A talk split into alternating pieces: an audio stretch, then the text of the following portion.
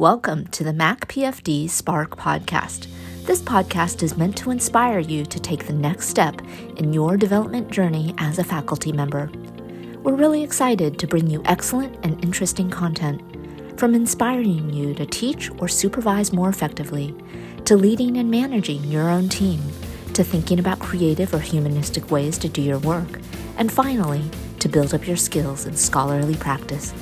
We welcome you to sit back listen, and enjoy the latest episode of the Mac PFD Spark podcast. In this episode, we hear from Peter Helli talk about teaching in the health sciences. He discusses topics such as how he has seen his role as an educator evolve, the integration of AI in education, and the importance of integrating the learner's context when teaching a course. We hope you enjoy. Welcome, Peter it's so nice to have you here on our podcast today. Well, thank you for inviting me. So I'm kind of chuckling inwardly as I think about my first question because it's going to be to ask you to introduce yourself. And I'm thinking, you know, I should know you by now. We've been colleagues in the School of Nursing for many years. And yet I know that I'm going to learn a bit more about you even through our podcast today.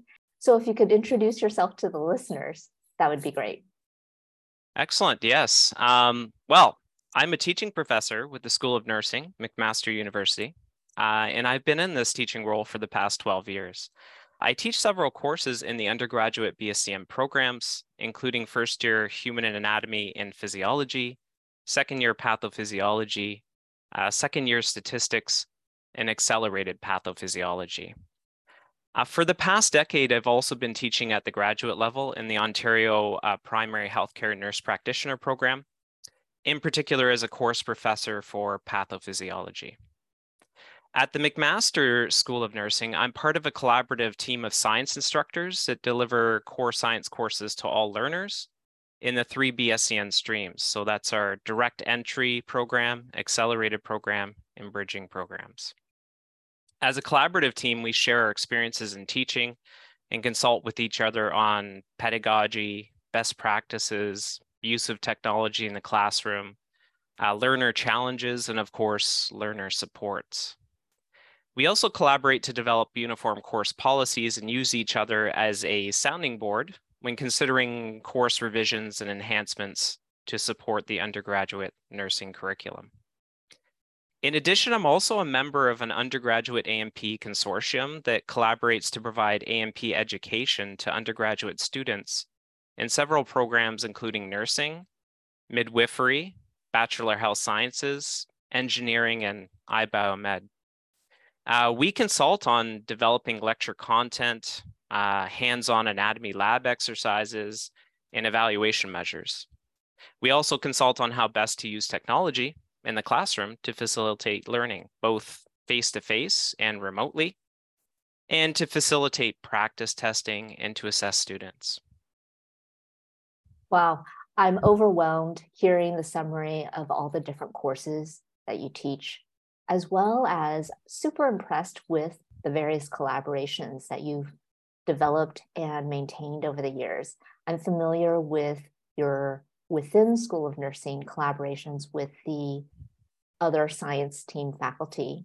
And also, I see your name frequently on the collaborations for the anatomy and physiology team across the FHS as you deliver your A&P courses. So I think about the many years of experience you've had as a teacher and educator. And I wonder, how have you seen your educator role evolve? I imagine that you've encountered a lot of evolution, even in your time here as a teaching professor. Yeah, that's a great question. Um, well, as a junior faculty member back in 2010, I spent a good amount of time adjusting to my new role as an educator. While I'd previously been a graduate TA for the same undergraduate A&P course, taking on the role of a course instructor was really unfamiliar waters. I had no idea how much of my role as an instructor would turn out to be actually administrative. Um, in higher education, the bulk of the educator's time is spent dealing with emails from students, supervising teaching assistants, uh, consulting with colleagues, and working with academic advisors and accessibility advisors to help support learners. Then the question also comes about, okay, what about educational technology developments, right? As we experience this educational role. Well, as an educator within the School of Nursing, I've seen a dramatic evolution in the accessibility and usability of technology and its widespread adoption by students and instructors alike uh, for the purposes of teaching and learning. I've seen technology progress from simply being a means to deliver course material and promote communication between students and faculty to being a means to increase accessibility, promote collaboration, enhance student engagement, etc. One of the biggest challenges I perceive for learners these days is the massive amount of information that they have available at their fingertips. Not all that information is accurate or relevant. Uh, for learners, the challenge becomes sifting through that information, being able to pull out the key concepts or ideas, understanding what the key messages are, and being able to distinguish from what is nice to know to what is need to know, particularly when it comes to evaluations. Now, embedded in this is the ability to separate fact from opinion and appreciate that our knowledge and understanding, particularly in the health sciences, is constantly evolving. As an educator, I've always strived to highlight the importance of being able to summarize a slide, chapter, or lesson into one or two sentences that capture the key messages from that material. Um, in our level one A&P course, for example, I modeled this for the students by providing an open editable document that summarizes some of the key terms and concepts that I pulled from the lectures. This document gets the ball rolling for students and provides them with a scaffold to generate their own personalized notes to aid in their learning and understanding. I've also noticed that students nowadays have an unlimited assortment of online platforms that they can share information and collaborate with peers. So the challenge for instructors has been keeping up with these advancements in information sharing and collaboration while maintaining the integrity of assignments, uh, tests, and exams. Sometimes it kind of feels like an arms race. Take, for example, the recent developments in the evolution of uh, Chat GPT. Oh, yes. I was going to ask you about this. I'm glad you're bringing it up. I'm just going to bring it up. I'm not going to talk much more about it, though. So, Chat GTP is just one example of a generative artificial intelligence platform that users can use to generate novel papers on any topic imaginable with limited prompts from them, the user. But again, as I like to say, that's a discussion for another day. That's a whole can of worms that we need time to discuss. Definitely. now, that being said, I have used technology to provide students with immediate feedback on things like practice quizzes, tests, and exams. I find immediate feedback really helps learners to identify their gaps in knowledge and better target their study efforts to bridge those gaps in a timely fashion. I recently actually collaborated with faculty in the McMaster Program for Education Anatomy to evaluate the use of artificial intelligence using decision trees to mark practice tests that have a short answer component. What's really cool is the accuracy of that decision tree process to mark those open-ended questions was extremely high and was nimble enough to accept minor spelling errors in student responses. Oh, wow. Yep. So now using AI, this allowed us to provide students with immediate feedback while reducing the need for people resources to mark these open-ended responses.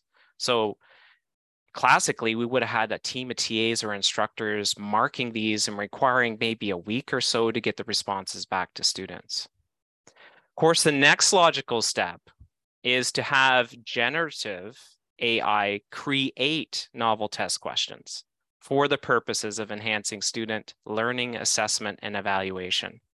So a bank of questions that can be marked in a timely fashion and an accurate fashion by machines. Now, on another topic, I've also adopted uh, technology to enhance student engagement in the classroom and to increase the accessibility of course materials for learners. Um, my colleagues and I were very early adopters of classroom response systems like iClicker and Top Hat, which we use to increase student engagement and to gauge the level of understanding of key concepts in real time, all in a risk-free manner.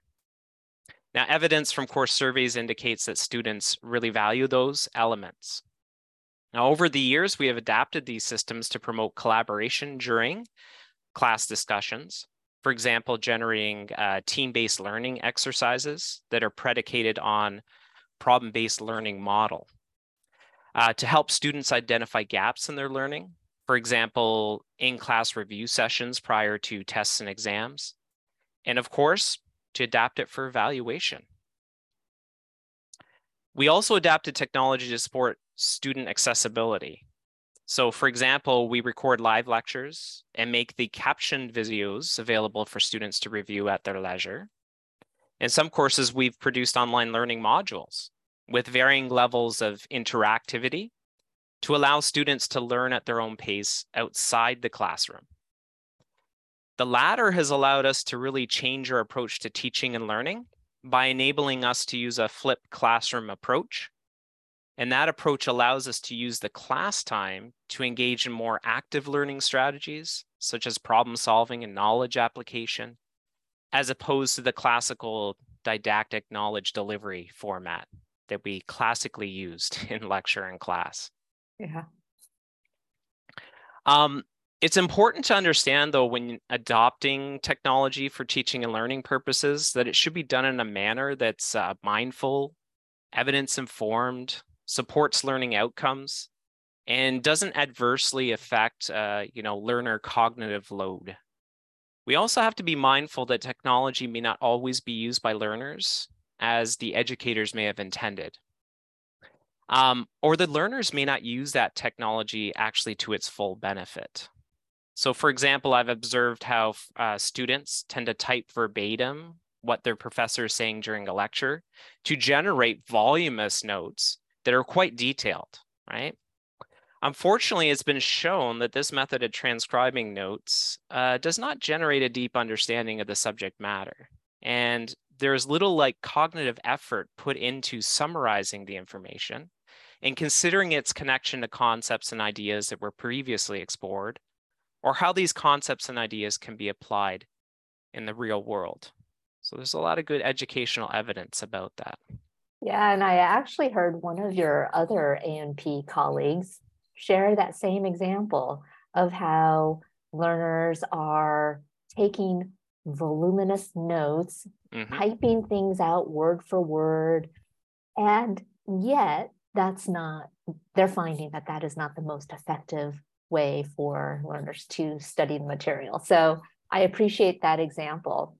And what you're also highlighting is that as education technologies have developed over the decades, or in uh, the past decade that you're referring to, you're not taking an antagonistic approach or an approach to technology that is fighting against development of new technologies, but rather you're highlighting how we can embrace the developments and support curriculum change or change the ways that we conduct our teaching to mm-hmm. align with or to use these education technology resources, not only to our benefit, but also to the benefit of our learners. Is that is that fair to say? That is fair to say. And in fact, I've incorporated some student feedback to actually include more technological components in some of the things we do in our courses. Oh, cool. And you're actually giving me some ideas, Peter, of the ways that AI can support marking short answer questions. And we, we teach a course together where I'm thinking, hmm, maybe we could incorporate some uh, AI supported short answer marking or even AI supported content or question creation as well. So I'll be coming back to you to ask you more about that. Very good. The, the focus is on you. So I'm going to turn it back over to you. I wonder, Peter, in the time that you've been here at McMaster teaching in the many courses that you've taught, I imagine that you go through cycles in your energy in preparing for the next semester, wrapping up the previous semester. So we're recording right now, a few months before we're anticipating the episode release. And as you, as I had mentioned earlier to you, we're planning to release this episode at the beginning of the fall term mm. to encourage and perhaps motivate other teachers in our community with the start of the new academic year. So I was wondering, from your perspective, what do you find most energizing about teaching, or what do you get inspired by when you anticipate a new academic year? Indeed. Um, so, what do I find most enjoyable in my teaching? Um, well, really sharing those aha moments with learners. Uh, there really isn't anything like it you can actually see when a learner comes to understand a concept that they've been really struggling with for some time. It literally shines in their eyes. Um, and there's kind of a sense of affirmation there that your efforts as an educator have really not been in vain. Sometimes you feel like you're you're that sage on the sage or the guide by the slide, but maybe nobody's listening to you it's when you get those aha moments that it's like, yes, I've done something, I've made an impact here. Uh, I also enjoy those moments when I feel that I've made a real connection with the learner, often through a shared experience of uh, failure and successes. Um, it is normal for learners to experience challenges along their academic journey. What is important is that we help learners to view these challenges as opportunities for learning um, it doesn't mean that we won't make the state, same mistake again, right? And in fact, it's it's helpful to share your own experiences, your own failures and challenges that you encountered in undergrad with your students. It helps to kind of normalize that process, but also helps to model what can we do with this? How how can we shift our perspective and look at it as a golden opportunity for learning as opposed to a full out failure. Um, there's also something to be said about the energy I feel when entering a lecture hall full of hundreds of students. Mm, it, yes. It's like being on stage, giving a performance. It's uh, really true that you get back what you put out there. That energy can make the difference between a good lecture and an exceptional or memorable lecture the trick is getting over that initial you know fright or flight response that occurs minutes before and sometimes minutes into that lecture. And do you still get that feeling? Oh yes. There there are some days where you're uh, even though you've prepared as much as you can right and you feel like you're ready to go through this lecture and you know make it memorable make it interactive you still get a little bit of those jitters at the beginning. It, it it's it's normal and maybe it's a good thing. It, it gives you that uh, what we talk about in terms of that optimum stress rate, or you're you're in that optimum stress range where you are enhancing your performance, and that stress exactly. is not overwhelming your ability to lecture or teach or engage. I mean, uh, what I just learned recently in a workshop is how to channel that energy into something useful, productive, and beneficial, right? Oh, well, I'm going to take the, that image of entering a new classroom for the first time because I, I have that feeling too. Whenever I'm going into a new class or starting a new term, that apprehension of what are the learners going to feel towards me? Are, am I going to be able to engage them? What are they uh, what other distractions do they have that i'm going to be competing with? And all of those different thoughts come into that particularly that first class but also persist for me throughout the semester. So i i know that you've talked uh, about your development as an educator and also how you have embraced education technologies within your teaching, within your curriculum development, as well as in response to student feedback. So, zooming up a bit and, and looking at it from an even higher level, I wonder if you have any thoughts about the shifting landscape or changing directions that we're encountering in health professions education. And perhaps could you describe any situations that you have navigated or describe your approach to navigating these shifts in education? Okay, so that's that's where I didn't put a lot of thought into things. Mm. okay. So one of the things I wanted to talk about, maybe run through, was some observations I've made of our learners, particularly mm-hmm. undergraduate learners coming into our pre-licensure uh, programs. Um, many of them who directly enter from high school. Um, what I and a lot of my other colleagues have noticed is that there is increasing levels of student stress and anxiety and requests for academic um, accommodations. Mm. So, recognizing the need to communicate with these students in a safe and supportive manner, right, to help reduce anxiety, um, I took it upon myself to engage in as much faculty development as possible to understand some of the stressors that impact our learners and how to uh, identify learners that are in distress mm. and whom to engage to best support our learners that are experiencing mental health or academic challenges. Now, as part of that journey, I took a course through MacPFD called Professor Hippo on Campus, which mm. is designed to provide some information to faculty that need to be informed, right? That want to be mental health positive educators.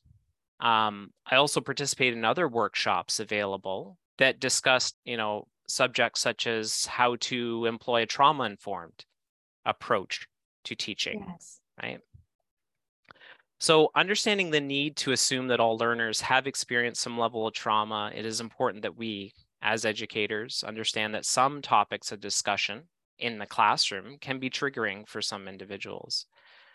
As such, we should be mindful of, you know, language that we use to communicate with learners and the examples, scenarios, and analogies we choose for lessons, assignments, and tests. And that's something I've been particularly mindful of just in the last uh, maybe five years, mm. taking a mm-hmm. lens to exactly, you know, what examples am I using? What kind of language am I using when we are teaching in our classrooms? And how best to create a safe, open, inclusive learning environment.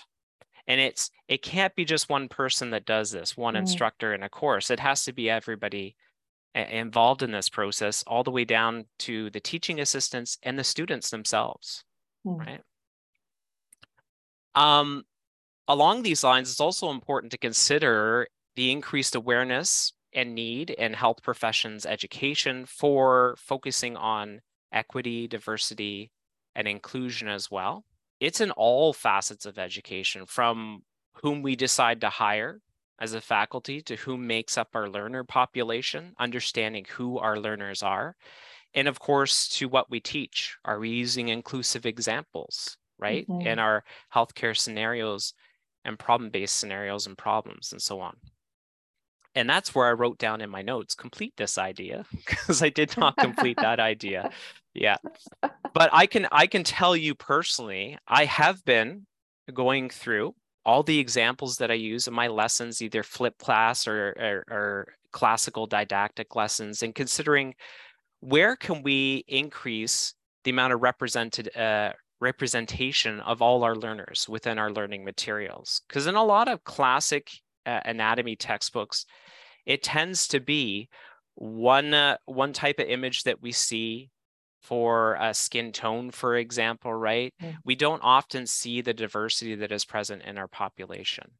And when we consider some of the healthcare scenarios that we have in problem based learning, there is always room to include diversity there, right? So, examples of individuals from different cultures, um, examples of in different individuals experiencing different barriers within healthcare systems, within the education system, right? so on and so forth. And that's about all, as far as I got with my yeah. notes, unfortunately, because it was a it was a really general topic here, right? A really broad, yeah, definitely, and it was it was something that really required, I guess, a little more time on my end thinking about no, this. Yeah. No, actually, Peter, what you're describing, in uh, particularly as you're talking about trauma informed education, and also what it means to enact equity, diversity, and inclusion principles within our teaching. Those two points particularly resonated with me because I find that this is also what I'm thinking through more deeply and more carefully as I interact with students. And I see it has very slowly because I also recognize how difficult changing our own behaviors are and changing our own mindsets.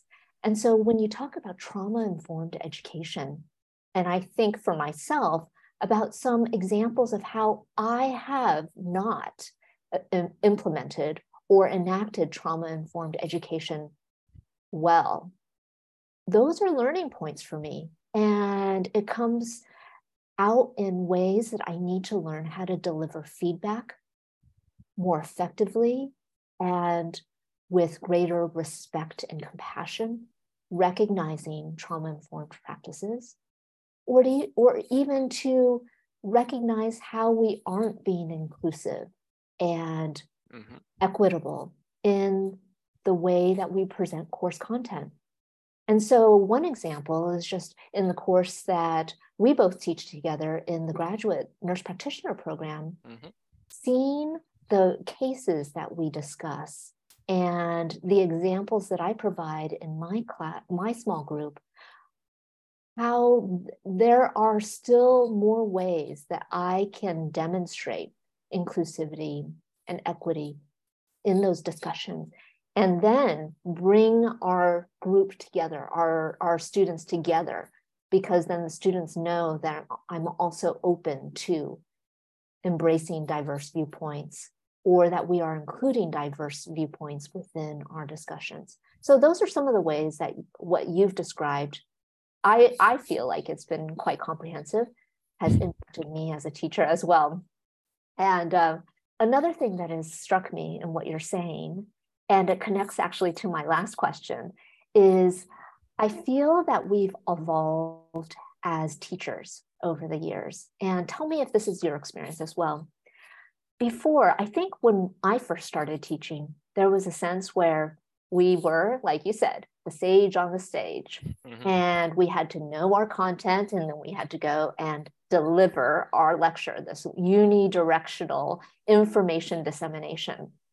And now I'm seeing more and more the ways in which this is a bi-directional conversation, the teaching and learning endeavor or this enterprise, and how I need to factor in where students are at, where they are coming from, as well as the broader context of the student learning experience. Are you finding that as well in your teaching? Taking in those learner variables and the learner context when you implement or teach a course. Uh, yes, indeed. Uh, and I, I encourage that feedback from students and I incorporate it. And in fact, I make points in the years going ahead that to, to indicate, you know, when a learner asks, why are we doing this particular exercise? And I'll say, well, this is the exercise we used to do. It wasn't inclusive. It, it, it actually created a lot of barriers for learners, and it wasn't actually meeting what the students perceived to be their needs. So, what did I do? I revised it. I took that feedback to heart and I provided a revised activity. Uh, one good example would be our assignments for anatomy and physiology. They were the classic essay right? Very scripted topics and you know a mm. prescribed answer that a ta could mark but i said you know what? This isn't allowing students to showcase all their wonderful talents. Some of them are great at using multimedia to generate these fantastic visual presentations movies films others are great at sculpting models right mm. and developing something tangible so what I did was created an open-ended assignment with some prescription of some topic that they have to describe, but it's up to them what sort of project they want to create out of this. It represented a bit of a challenge for TAs, right, in the marking aspect, mm. but that's where I used some of the, you know, some of the examples I've seen in my other courses that I teach, like the NP program and the use of, you know, more general rubrics, that really helped actually the TAs to assess were they meeting the, the outcomes for the course, while at the same time, we are getting these marvelous um, productions, submissions from students that are unique, they're creative, they're very engaging, and they actually really get down to it allows you as the instructor or TA who's doing the assessment of that submission to really get to understand where the learner is at, how they are engaging with the content, what their level of understanding is and gets you to know a little bit more about that learner. I feel it's really enriching, not just for the student to be able to showcase their talents, but for us as the instructor to get to know our students a little more. Right. That's really cool. And you know what it highlights, Peter, is that you were ahead of the game in anticipating ChatGPT because if you still had the essay assignment now, well, look at what would be happening. You'd be get, getting all these submissions that are just AI generated rather than this novel way for students to express themselves as well as demonstrate their knowledge of anatomy and physiology and you're getting to know different facets of who they are in the process.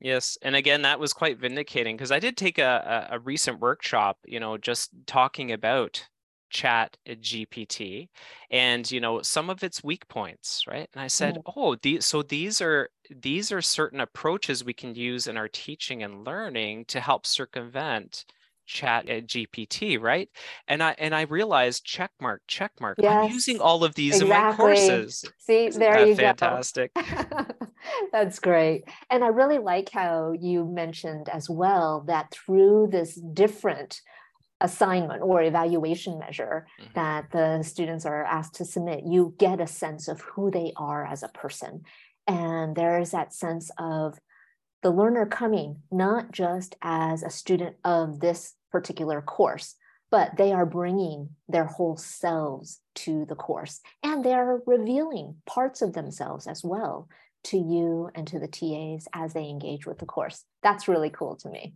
Mm-hmm. And, and, it's cool to me as well. I I, I love it. I, I'm just excited every time that I get these submissions and I have a group to mark. I don't see it as an onerous task anymore. Yes. I'm actually looking forward to what is the new creative thing that this student uh, or this group of students have come up with. Wow. Yeah. That's really cool. It, you're giving me some inspiration as well as I think about how we construct our evaluation measures. So thank you for that inspiration and idea so I have one final question to allow me, as well as the listeners, to, to get to know you better as well. And that is that uh, a few months ago, we were in a meeting together, and the facilitator of the meeting asked everyone to share about something that gave them joy in their lives. And when it came to you, Peter, you shared about how one of your family um, activities recently was to hike the Bruce Trail. And after you said that, I thought, oh my goodness, so impressive. I need to have Peter on this podcast and I need to ask him more about hiking the Bruce Trail. So, can you share with us some highlights of your experience highlight uh, hiking the Bruce Trail or what prompted that uh, activity or even just what you feel like you've gained in the process? beyond you know the obvious of you get to hike the Bruce Trail.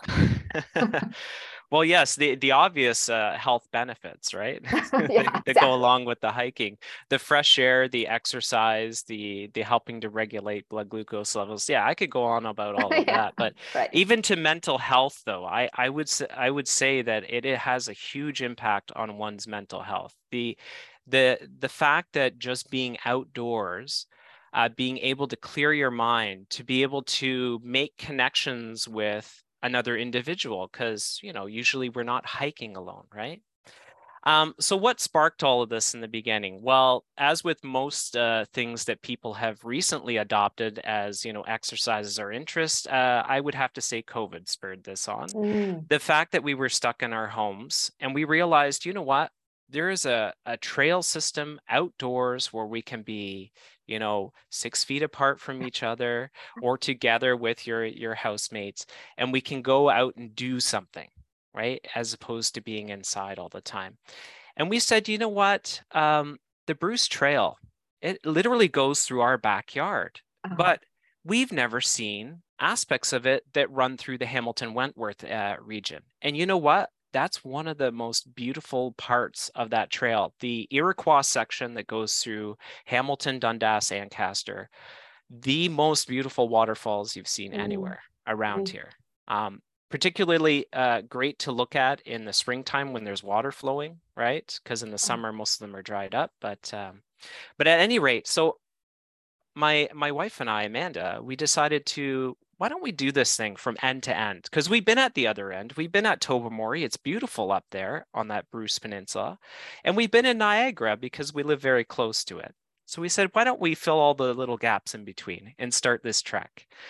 Um, so we did that. Uh, I think it was two years ago. We started at the terminus in uh, Queenston Heights in Niagara, and we just started realizing, wow, there is just a diversity of nature around us.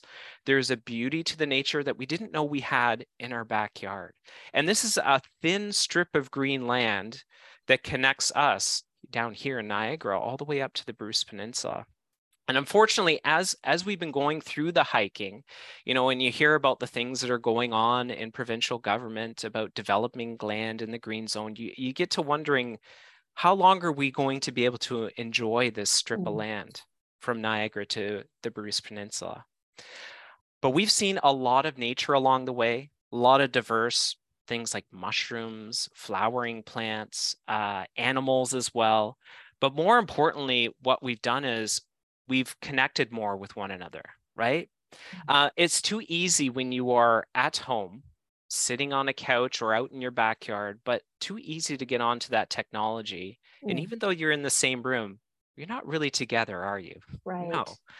So being out there hiking, exploring together uh, really helps to make connections, right, between people.